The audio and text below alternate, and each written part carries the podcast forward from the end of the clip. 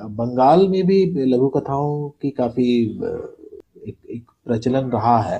जैसे एक तो राइटर बहुत फ़ेमस राइटर थे वो पोस्ट कार्ड पे सिर्फ़ तो वो पोस्ट कार्ड स्टोरी या ऐसा कुछ कहते थे मैं मतलब हर पोस्ट कार्ड पर एक कहानी। एक कहानी। तो वो पोस्ट कार्ड स्टोरी के नाम से कुछ हम्म। चलता था या शायद लघु कथाएँ ही थी जिसको वो पोस्ट कार्ड पर पोस्ट कार्ड पे लिखते थे। तो आपके पास इतना स्पेस है। आप सुन रहे हैं कहानी जानी अनजानी, पीयूष अग्रवाल के साथ। चलिए, आज की कहानी का सफ़र शुरू करते हैं। नमस्कार दोस्तों, मैं पीयूष अग्रवाल, हाजिर हूँ कहानी जानी अनजानी के एक नए गेस्ट एपिसोड के साथ। पर पहले, क्या आपने हमारी दशहरा स्पेशल कहानी, रावण का इतिहास सुना? हम शुक्रगुजार है आप सभी के, जिन्होंने हमें मेल मैसेज कर बताया कि उन्हें हमारी यह कोशिश कितनी पसंद आई, खासकर मीनाक्षी जी और आशीष जी, जिन्होंने कुछ नया करते रहने की प्रेरणा दी। आप भी ज़रूर सुनिए और जानिए रावण के जीवन से जुड़े कुछ अनसुने किस्से, और हमें ज़रूर बताएँ कि आपको कैसा लगा। तो दोस्तों, आज कहानियों के सफ़र में हम कुछ और अलग लाए हैं, लघु कथाएँ। आप सोच रहे होंगे कि जो हम आपको अभी तक सुनाते आ रहे हैं वही तो लघु कथाएँ हैं। मतलब हिंदी की शॉर्ट स्टोरीज पर नहीं। और बस यही खास बात है आज के एपिसोड की, जिसमें हम जानेंगे कि क्या है लघु कथाएँ। और इसका अर्थ हमें समझाएँगे हमारे एक बहुत ही प्रतिभावान मेहमान, जिनका नाम है संदीप शिखर। संदीप जी थिएटर के जाने माने कलाकार हैं। और हाल फ़िलहाल में आप इन्हें अमेजॉन प्राइम की वेब सीरीज़ पंचायत में भी देख चुके हैं। इनका जन्म धनबाद, झारखंड में हुआ। अपने स्कूल के दिनों से ही इन्हें थिएटर और राइटिंग में रुचि रही है। उन्नीस से इन्होंने लिखना शुरू किया और इनकी लिखी नाटक ट्रेडमिल को first festival of contemporary Indian theatre in Paris 2013 में सिलेक्ट किया गया। इन्हें विनोद दोषी फेलोशिप अवार्ड से भी नवाजा गया है। ये आजकल बैंगलोर में रहते हैं और यहाँ के प्रसिद्ध इंडियन ऑन्सॉम्बल थिएटर ग्रुप के संस्थापक सदस्यों में से एक हैं। इनके बारे में और जानकारी के लिए आप हमारी website Piyush Agrawal dot com के शो नोट्स पर जाएँ। आज का एपिसोड शुरू करने से पहले मैं बता दूँ कि आज का एपिसोड काफ़ी अलग है हम संदीप जी के साथ तीन लघु कथाएँ पढ़ेंगे और साथ ही यह भी गहराई से समझेंगे कि लघु कथाएँ होती क्या है, कैसे उनको पढ़ा जाए और आप में जो लिखते हैं, कैसे वो भी लघु कथाएँ लिख सकते हैं तो चलिए शुरू करते हैं आज के चर्चा का सफ़र या यू कहिए आज का मास्टर क्लास।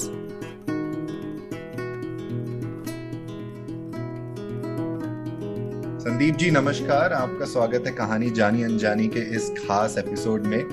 हमें बहुत ही खुशी हो रही है कि आप हमारे लिए समय निकाल पाए अपने इतने ही ज़्यादा बिज़ी स्केड्यूल से। और आ, मैं ये भी आशा कर रहा हूँ कि आज की जो हम चर्चा करने का वाले हैं कहानियों पे उससे सुनकर उसे उसके बारे में बातें करके हमें तो कुछ सीखने मिलेगा ही हमारे सुनने वालों को भी बहुत कुछ सीखने मिलेगा।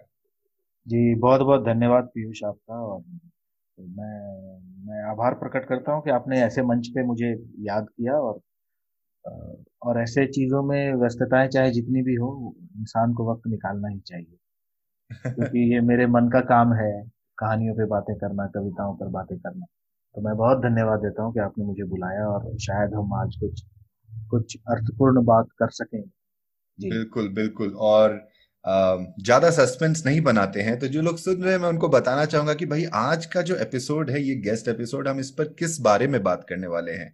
हम इसमें लघु कथाओं के बारे में बात करने वाले हैं। अब लघु कथाएँ क्या है? उसके पीछे जुड़ी क्या कहानियाँ हैं? क्या किस्से हैं? और वो कैसे किस कहानी को आप लघु कथा कह सकते हैं? ऐसी बहुत सारी बातें हैं जो मेरे मन में आती है, जिसके बारे में मुझे बहुत कंफ्यूजन है। तो मैं चाहता हूँ कि भाई संदीप जी की मदद से हम आज वो सारी विडंबना, वो सारी उलझन दूर कर पाए और लघु कथाओं का कुछ अलग अलग लघु कथाओं का आनंद भी ले पाए। मुझे तो यही मालूम था लघु कथाएँ मतलब शॉर्ट स्टोरीज आज तक मैं वही सोचते आ रहा हूँ, समझते आ रहा हूँ। लेकिन आप कह रहे हैं कि नहीं भाई, किस्सा कुछ अलग है। तो क्या है ये माजरा? जी, जहाँ तक लघु कथाओं का सवाल है। देखिए क्या है कि हम मतलब अगर इसको बहुत सरल अर्थ में देखें तो लघु मतलब छोटा और कथा मतलब कहानी। तो उसको अगर हम सीधा ट्रांसलेट करें अंग्रेज़ी में तो वो शॉर्ट स्टोरी हो जाती है। लेकिन दरअसल मामला ये है कि जो कहानी होती है हिंदी में जिसे हम कहानी कहते हैं वो असल में अंग्रेज़ी में शॉर्ट स्टोरी कही जाती है। या उस तरह से उसे देखते हैं।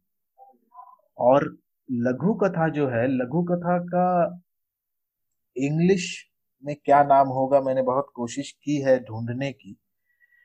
तो उसमें एक दो चीज़ें निकल के आ रहे कोई कह रहे हैं कि इसको स्केच कह सकते हैं कोई एनेक्डोट कहते हैं लेकिन मुझे लगता नहीं है कि ये ये शब्द सटीक है। हिंदी में जो लघु कथाएँ हैं होती हैं हम्म। उनके लिए। तो लघु कथाएँ एक्चुअली हम किसको कहेंगे? काफ़ी समय पहले मैंने एक छोटा सा रिसर्च किया था इस सिलसिले में क्योंकि मेरे अंदर भी ऐसे कई सवाल थे कि ये कौन सी विधा है? इसको अगर हम शॉर्ट स्टोरी नहीं कहते हैं तो क्या क्या ये सिर्फ़ हिंदी में ही है या किसी अलग भाषाओं में है? तो आ, मैंने बहुत जितने साहित्यकार मेरे संपर्क में आए मतलब मैं बात कर रहा हूँ करीब बीस साल पहले की तो उन दिनों मैंने उन सबसे बातचीत की और ये मुद्दा निकल कर आया कि लघु कथा का अर्थ है कि आप एक घटना को घटना के बारे में बताते हैं हम्म, हम्म। उसमें ज़रूरी नहीं है कि आप किसी कैरेक्टर का कैरेक्टराइजेशन करें या किसी और तरह की भूमिकाएँ आप बांधें या आसपास की बाकी घटनाओं को भी उसमें सम्मिलित करें जैसे कहानियों में अक्सर हम देखते हैं चाहे कहानी जितनी भी छोटी या बड़ी हो वो सिर्फ़ वो हो सकती है कि एक घटना पर केंद्रित हो लेकिन उसके इर्द गिर्द भी काफ़ी सारी चीज़ें चलती रहती हैं हम्म, हम्म। लेकिन लघु कथा में स्ट्रेट अवे आप मुद्दे पर आते हैं और कोई एक सवाल कोई एक भाव छोड़कर चले जाते हैं तो इससे ये समझ में आती है बात कि लघु कथा सिर्फ़ उसके लेंथ को लेकर किसी कहानी को हम लघु कथा नहीं कह सकते कि हम्म, अगर वो छोटी है तो इसका मतलब वो लघु कथा है ऐसा नहीं है। लघु कथा दो तीन लाइन की भी हो सकती है लघु कथा दो तीन पन्नों की भी हो सकती है।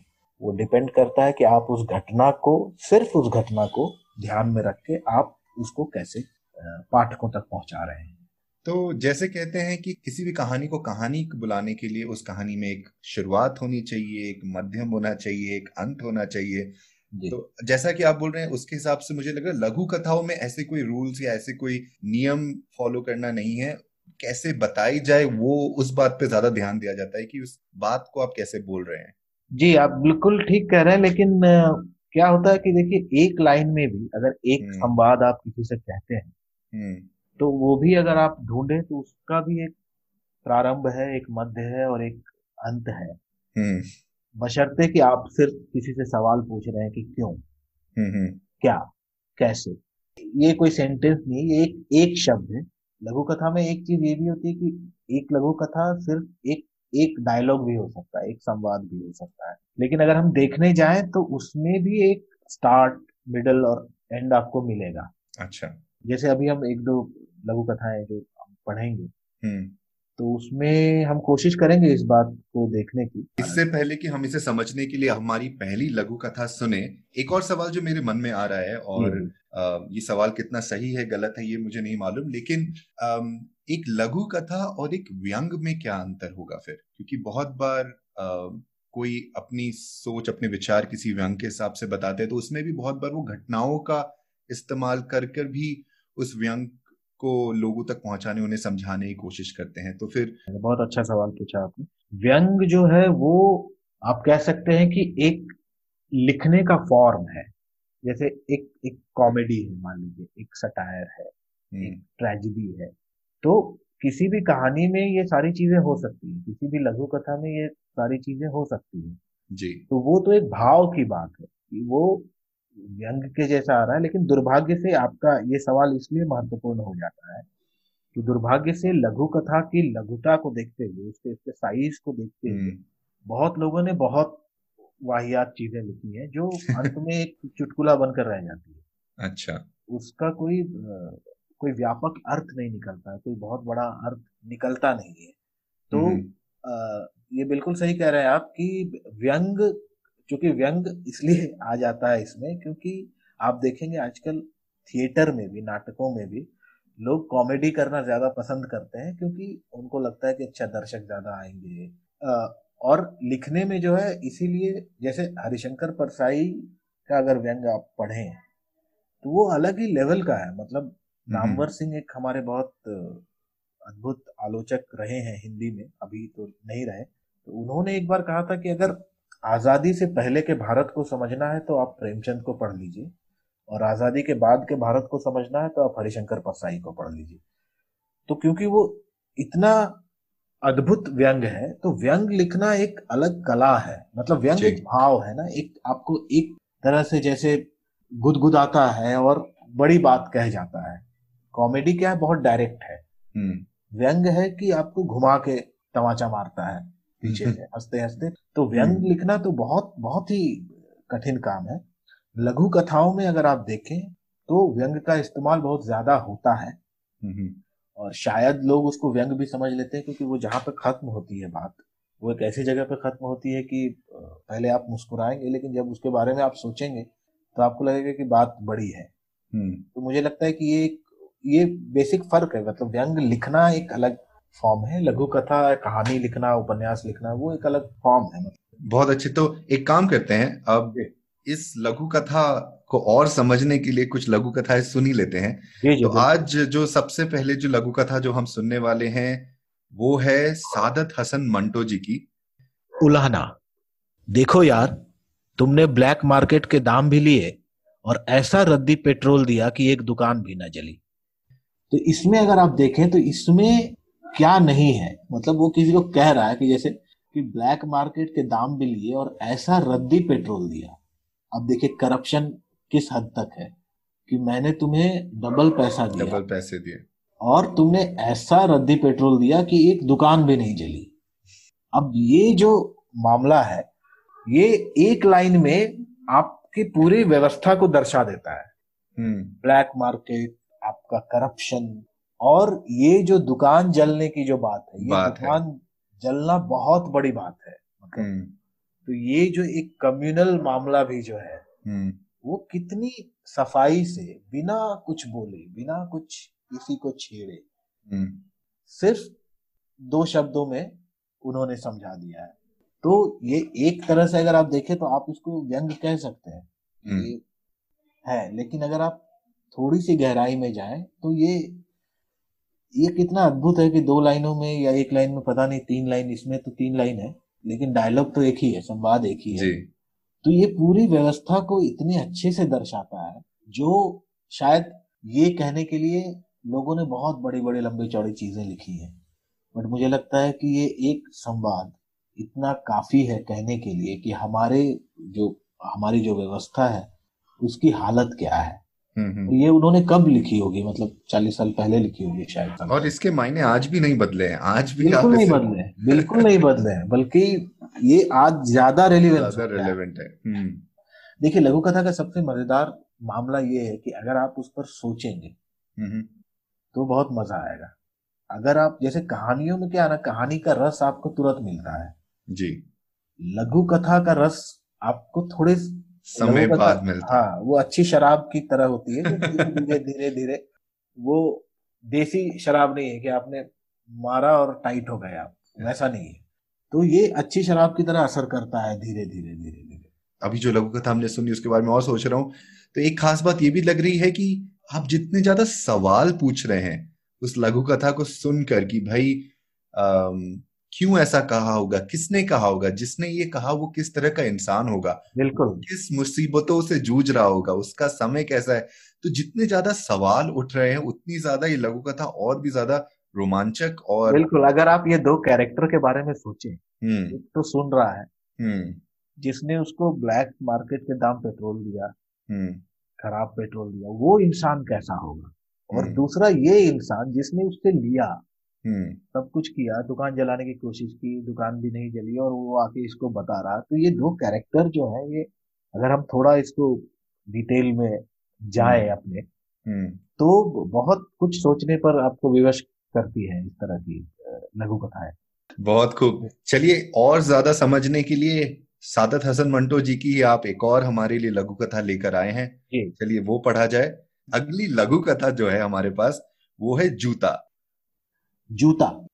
हुजूम ने रुख बदला और सर गंगा राम के बुत पर पिल पड़े। लाठियाँ बरसाई गई, ईट और पत्थर फेंके गए। एक ने मुँह पर तारकोल मल दिया। दूसरे ने बहुत से पुराने जूते जमा किए और उनका हार बनाकर बुद्ध के गले में डालने के लिए आगे बढ़ा। मगर पुलिस आ गई और गोलियाँ चलनी शुरू हो गई। जूतों का हार पहनाने वाला जख्मी हो गया। चुनाचे मरहम पट्टी के लिए उसे सरगंगा राम अस्पताल भेज दिया गया। तो ये लघु कथा है कि सर गंगा राम के बुत पे एक स्टैचू सर गंगा राम हम्म। का लगा हुआ है कहीं और उस पर लोगों ने पत्थर फेंके कालिख मले माला पहनाया जूतों का और ये वो फिर पुलिस आई गोलियाँ चली लाठी चली जो कुछ भगदड़ हुआ। और जो लोग जख्मी हुए जिन्होंने जूते का माला वगैरह पहनाया था उनको सर गंगाराम अस्पताल भेज दिया गया। तो आप तो ये कितना अद्भुत है कि वो हम्म, जिसके तो, खिलाफ आप खड़े हैं वही आपको बचा रहे हैं। हाँ मतलब उन्हीं के नाम से वो अस्पताल है और आप वहीं जा रहे हैं। हाँ। ऐसा भी नहीं है कि आप वहाँ जाने से आपका कोई विरोध है कि नहीं उसका हम्म। अस्पताल है तो मैं नहीं जाऊँगा। क्योंकि जब आपकी जान पर बन आती है या कुछ ऐसी विडम्बना आती है तो फिर तो लोग गधे को भी बाप कहने लगते हैं। वो जो हम शुरुआत और मिडिल और एंड ढूंढ रहे थे तो हम्म। जैसे अगर हम इसको देखें ये जूता जो है तो इसका इसकी एक शुरुआत है कि एक पुतला है वहाँ पे लोग माला वाला चढ़ा रहे हैं इसका एक मिडल है कि बीच में पुलिस आ जाती है गोलियाँ चलती है मतलब और अंत यह है कि उसको फिर हॉस्पिटल में भेज दिया जाता है और आपसे सवाल पूछने के बाद मुझे भी ये ख्याल आया कि भाई अगर कहें कि कथाओं और कहानियों का ये फॉर्मेट होता है या इस तरीके से ये नियम होते हैं जो वो फॉलो करते हैं तो एक तरह से जब हम लघु कथाएँ पढ़ रहे हैं तो वो भी तो एक तरह से कथा ही है। जी तो, हाँ, तो वो भी फॉर्मेट तो फॉलो करेंगे ही। हाँ हाँ बिल्कुल बिल्कुल। तो वो एक फॉर्मेट तो होता ही और ये शायद अनायास आ भी जाता है लोग शायद सोचते भी नहीं है इस बारे में और सोचना भी नहीं चाहिए।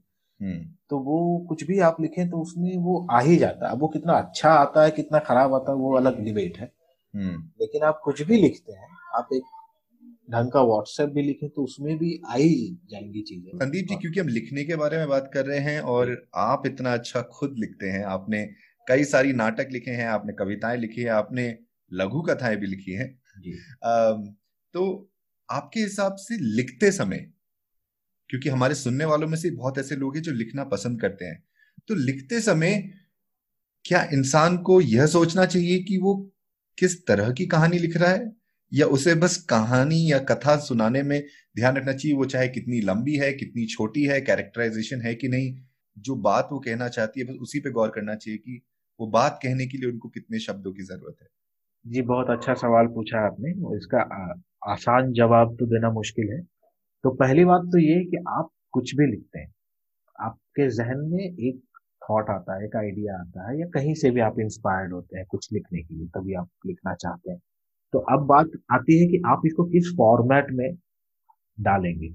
हम्म। क्या वो कविता होगी कहानी होगी नाटक होगा क्या होगा? वो वो चुनना आपके हाथ में है कि वो किस फॉर्म में आप उसको लिखेंगे।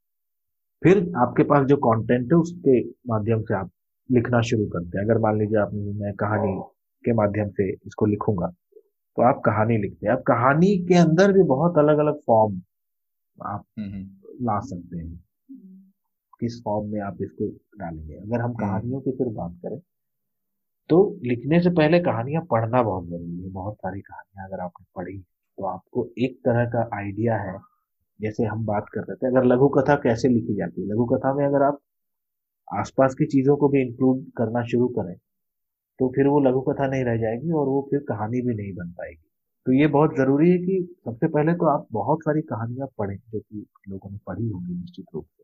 और ये मत सोचिए कि अभी किसी भी चीज़ की इवन कविताओं की, मैं आजकल पाँच या छह ड्राफ्ट लिखता हूँ एक कविता तो ऐसा नहीं है कि एक बार आपने एक कविता लिख दी तो वो कविता हो गई। हो भी हम्म। सकती है शायद इतने टैलेंटेड हो लोग। हम्म। कि आपने एक बार में लिख दिया। जैसे मुझे पहले ये आइडिया नहीं था कि कविताओं के भी ड्राफ्ट लिखे जाते हैं। मुझे लगता था एक बार में लिख दिया तो हो गया। हम्म। लेकिन ऐसा नहीं है। उसी तरह से अगर आप कहानी लिख रहे हैं तो आप पहली कहानी में तो वो सब लिख डालें जो आप कहना चाहते हैं। पहले ड्राफ्ट में। बिल्कुल। और फिर आप उसको पढ़ें और देखें कि अच्छा इसमें से अगर ये निकाल दें ये निकाल दें। और फिर उसके कई सारे ड्राफ्ट आप लिखें तभी होगा वो नहीं तो आप कुछ भी लिखना हमें लिखते समय एडिटिंग नहीं करना चाहिए। जो हाँ जो बहुत बार हम कर देते हैं लेकिन उसमें असली भाव आप जो सोच रहे हैं आप जिस तरीके से सोच रहे हो बहुत कुछ गुम हो जाता है वो वो वो एडिट हो जाता है और जो हाँ, सच्चाई हाँ, है वो बहुत समय ऐसा होता है कि जब हम लिखने बैठते हैं तो हमारे पास सिर्फ़ एक ख्याल होता है। हमारे पास पूरी कहानी नहीं होती हम्म। शायद हमें ये पता होता है कि अच्छा इस बात को हम यहाँ से शुरू करेंगे और यहाँ खत्म करेंगे। मुझे नहीं पता है कि मैं पहला शब्द कौन सा लिखूँगा। या पहली पंक्ति मेरी क्या होगी? हम्म। और अगर पहली लिख भी दी मैंने दूसरी कौन सी होगी? तीसरी कौन सी होगी? चौथी कौन सी? ये हमें नहीं पता होती। तो मुझे लगता है किसी भी थॉट को या किसी भी भाव को रोकना बिल्कुल नहीं चाहिए। पहले ड्राफ्ट में तो आप सब उड़ेल दें ज़्यादा से कम किया जा सकता है। कम से ज़्यादा करना बहुत मुश्किल काम अब क्योंकि हमने बात शुरू करी दी है लिखने के बारे में और खासकर आपके लिखने के बारे में तो क्यों ना आपकी ही एक लघु कथा पढ़ ली जाए? जी बिल्कुल बिल्कुल। मैं अभी तो नहीं लिखता हूँ लघु कथा मैंने एक लघु कथा लिखी थी जो एक हिंदी की पत्रिका है हंस। जी तो ये लघु कथा हंस में छपी थी जिसका उस समय इसके संपादक थे राजेंद्र यादव अब नहीं रहे। तो इस लघु कथा का शीर्षक है असमर्थ। उसकी अवस्था दस वर्ष की थी। वह एक नदी के किनारे खड़ा होकर देख रहा था, नदी के स्वतंत्र बहाव को। उसकी दृष्टि नदी के बहाव के साथ साथ आगे जा रही थी, परंतु बीच में ही एक चट्टान के हस्तक्षेप के कारण उसकी दृष्टि के लिए आगे का मार्ग अवरुद्ध हो गया। फलस्वरूप वह नदी के बहाव को पूरी तरह देख पाने में विफल हो रहा है। वह क्षण भर भी देर किए बगैर दौड़कर उसी चट्टान पर चढ़ गया, जो उसकी दृष्टि के मार्ग में बाधक सिद्ध हो रहा था। अब वह स्पष्ट रूप से देख पा रहा था नदी के स्वतंत्र बहाव को, जो बहने के क्रम में कई बार चट्टानों से टकरा रही थी, ऊंचाइयों से गिर रही थी, रेतों पर फिसल रही है, और एक लंबी दूरी तय करने के बाद पा रही थी आलिंगन आसमान का। वह नदी की इस अद्भुत प्रक्रिया को देखकर आनंदित हो उठा। सहसा एक आवाज़ आई, बालक, कौन? उसने अचंभित होकर पूछा, मैं नदी बोल रही हूँ, क्या देख रहे हो? देख रहा हूँ तुम्हारे अद्भुत बहाव को, वह बोला, यदि ज़िंदगी का आनंद चाहते हो तो मेरे साथ बह चलो, नदी बोली, लेकिन मैं तुम्हारे साथ कैसे बह सकता हूँ? उसने पूछा, बह सकते हो, यदि तुम्हारे पास संकल्प, दृढ़ता और तत्परता हो तो नदी ने कहा, आज चालीस वर्षों के उपरांत जब उसकी अवस्था पचास वर्ष की हो चुकी है। वह उसी नदी के किनारे पर खड़ा होकर देख रहा है नदी के उसी स्वतंत्र बहाव को, जो उसी तत्परता से आज भी बह रही है, जैसी तत्परता उसके बहाव में चालीस वर्ष पहले थी। उसकी दृष्टि नदी के बहाव के साथ साथ आगे जा रही है। आज भी वह चट्टान उसकी दृष्टि के मार्ग में बाधक सिद्ध हो रहा है। परंतु आज वह उस चट्टान पर चढ़ पाने में असमर्थ है। तो ये एक छोटी सी लघु कथा थी। बहुत बहुत ही खूब। अब जब मुझे लघु कथाएँ क्या कहना चाहती है वो क्या सवाल उठाना चाहती है मैं सोच रहा हूँ बहुत सारी बातें आ रही हैं सुनते ही। हाँ वो एक लिखने का तरीका भी है कि आप हम्म। उस लघु कथा को जैसे इसमें भी एक इंसिडेंट है कि एक बच्चा जो है वो एक्चुअली दो इंसिडेंट है इसमें बट वो दोनों बहुत मिले हुए हैं कि एक बच्चा दस साल वो नदी के किनारे खड़ा होकर देख रहा है। और फिर चालीस साल के बाद फिर वो वहीं जाता है। और आज वो भी देख रहा है लेकिन जिस चट्टान पे वो चढ़ गया था और देख रहा था आज उस चट्टान पे वो चढ़ नहीं पा रहा है क्योंकि उसकी उम्र पचास साल की हो चुकी है। बिल्कुल आम, और एक और ख्याल जो मेरे मन में ये भी आ रहा है वो यह है कि चालीस साल बाद में वह चट्टान पर चढ़ने में असमर्थ है। और चालीस साल पहले वह नदी के साथ बहने में भी असमर्थ था। हाँ। हाँ बिल्कुल कह सकते हैं मतलब ऐसा मैंने उस तरह से सोचा नहीं था बट यही हम्म। एक मतलब अच्छी बात है कि किसी भी कहानी को किसी भी पेंटिंग को किसी भी नाटक को आप अपने तरीके से कैसे कैसे समझ सकते हैं कैसे क्या? समझ रहे हैं जैसे ये बहुत अच्छी बात आपने बोली मैंने सोचा नहीं था इस बारे में क्योंकि मेरा ध्यान उस पे था कि चालीस साल के बाद वो हम्म। पचास साल का हो जाएगा हम्म। और चट्टान पे चढ़ना ये एक मेटाफर है कि आप उस वक्त आप चढ़ गए थे आज आप नहीं चढ़ पा रहे हो। इसका उस तरह से उम्र के साथ डायरेक्ट कोई कनेक्शन नहीं है बट है भी लेकिन आ, कुछ और कहने की कोशिश है। मेरे हिसाब से लोगों को लघु कथाओं के बारे में ज़्यादा ज्ञान इसलिए भी नहीं है क्योंकि उन्होंने ज़्यादा पढ़ी नहीं है। कहानियाँ फिर भी हमारे एजुकेशन में हमारे क्लासेस में हमारी किताबों में कहीं ना कहीं से हमसे जुड़ी हुई हम मैगजीन्स में पढ़ते हैं हम कहीं ना कहीं से कहानियाँ सुनते भी हैं।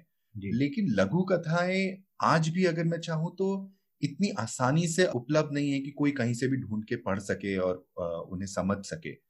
तो आ, हमारे सुनने वालों को अगर अगर वो और लघु कथाएँ पढ़ना चाहते हैं तो पहले तो वो किन लेखकों की लघु कथाएँ पढ़ सकते हैं और दूसरा सबसे आसान तरीका क्या होगा इन लघु कथाओं को ढूँढने का?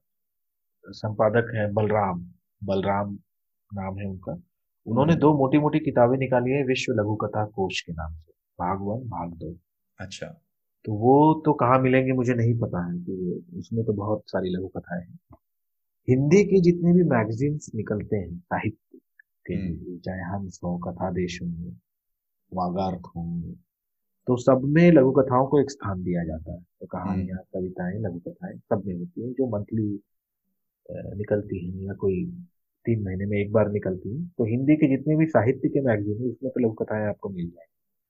लेकिन मुझे लगता है कि अगर आप ऑनलाइन पढ़ना चाहते हैं तो ऑनलाइन आप, जैसे हिंदी के जितने भी न्यूज़पेपर हैं, जो उत्तर भारत में चलते हैं, उसमें संडे वाले सब्सक्रिप्शन में ज़रूर आपको लघु कथाएँ मिलेंगी। हो सकता है आप सुनने वालों में से ऐसे बहुत लोगों को प्रेरणा मिले कि वो खुद भी लघु कथाएँ लिखें। और हमारे हाँ, साथ भी आगे मैं मैं बस इससे एक बात कहना चाहूँगा बहुत अच्छी बात की अपनी लघु कथाएँ पढ़ने में देखने में सुनने में बहुत छोटा सा लगता है बहुत आसान सा लगता है। अच्छी लघु कथाएँ बहुत कम आपको पढ़ने को हम्म। जो भी लिखना चाहते हैं मैं उनको डिस्करेज नहीं कर रहा हूँ बिल्कुल डिस्करेज कर रहा हूँ।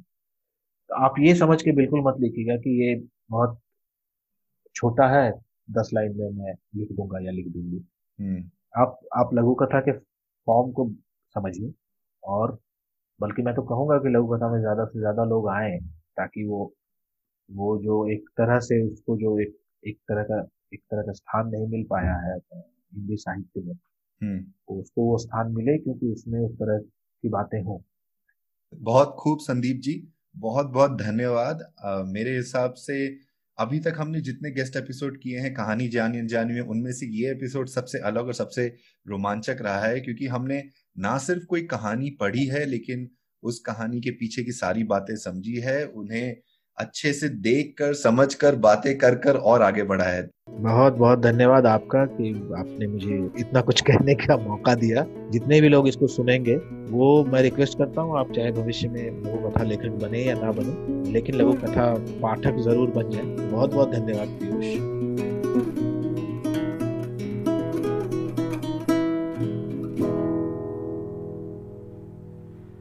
तो दोस्तों, कैसी लगी आपको हमारी हिंदी साहित्य पर यह चर्चा और संदीप जी से मुलाकात? क्या हमें और ऐसे एपिसोड्स बनाने चाहिए? हमें ज़रूर लिख भेजिए hello at the rate Piyush Agrawal dot com पर। आपके पत्रों से हमें बहुत प्रोत्साहन मिलता है। बस जाते जाते मैं आपको याद दिलाना चाहता हूँ कि इंडी पॉडकास्टर की नई पेशकश चर्चागंज के पहले एपिसोड में हमने बात की जाने माने लेखक दिव्य प्रकाश दुबे जी से। और अब हम जल्द ही ला रहे हैं चर्चागंज का दूसरा एपिसोड, जिसमें चर्चा करेंगे एक जाने माने कथावाचक के साथ। अब वो कौन है और उनके साथ हमारी अनफिल्टर्ड बातचीत कैसी रही, इसके लिए आप सब्सक्राइब करें हमारे यूट्यूब चैनल इंडी पॉडकास्टर को। कहानी जानी अनजानी की कहानियों को अपने दोस्तों और सोशल मीडिया पर ज़रूर शेयर करें, ताकि हम और लोगों तक पहुँच सके। बस आज के लिए इतना ही। इसी नोट पर आपसे विदा लेता हूँ। एप्पल पॉडकास्ट पर अपना रिव्यू डालना न भूलें। हर शुक्रवार आप तक नई कहानियाँ लाने का श्रेय मैं अपनी टीम को देना चाहता हूँ।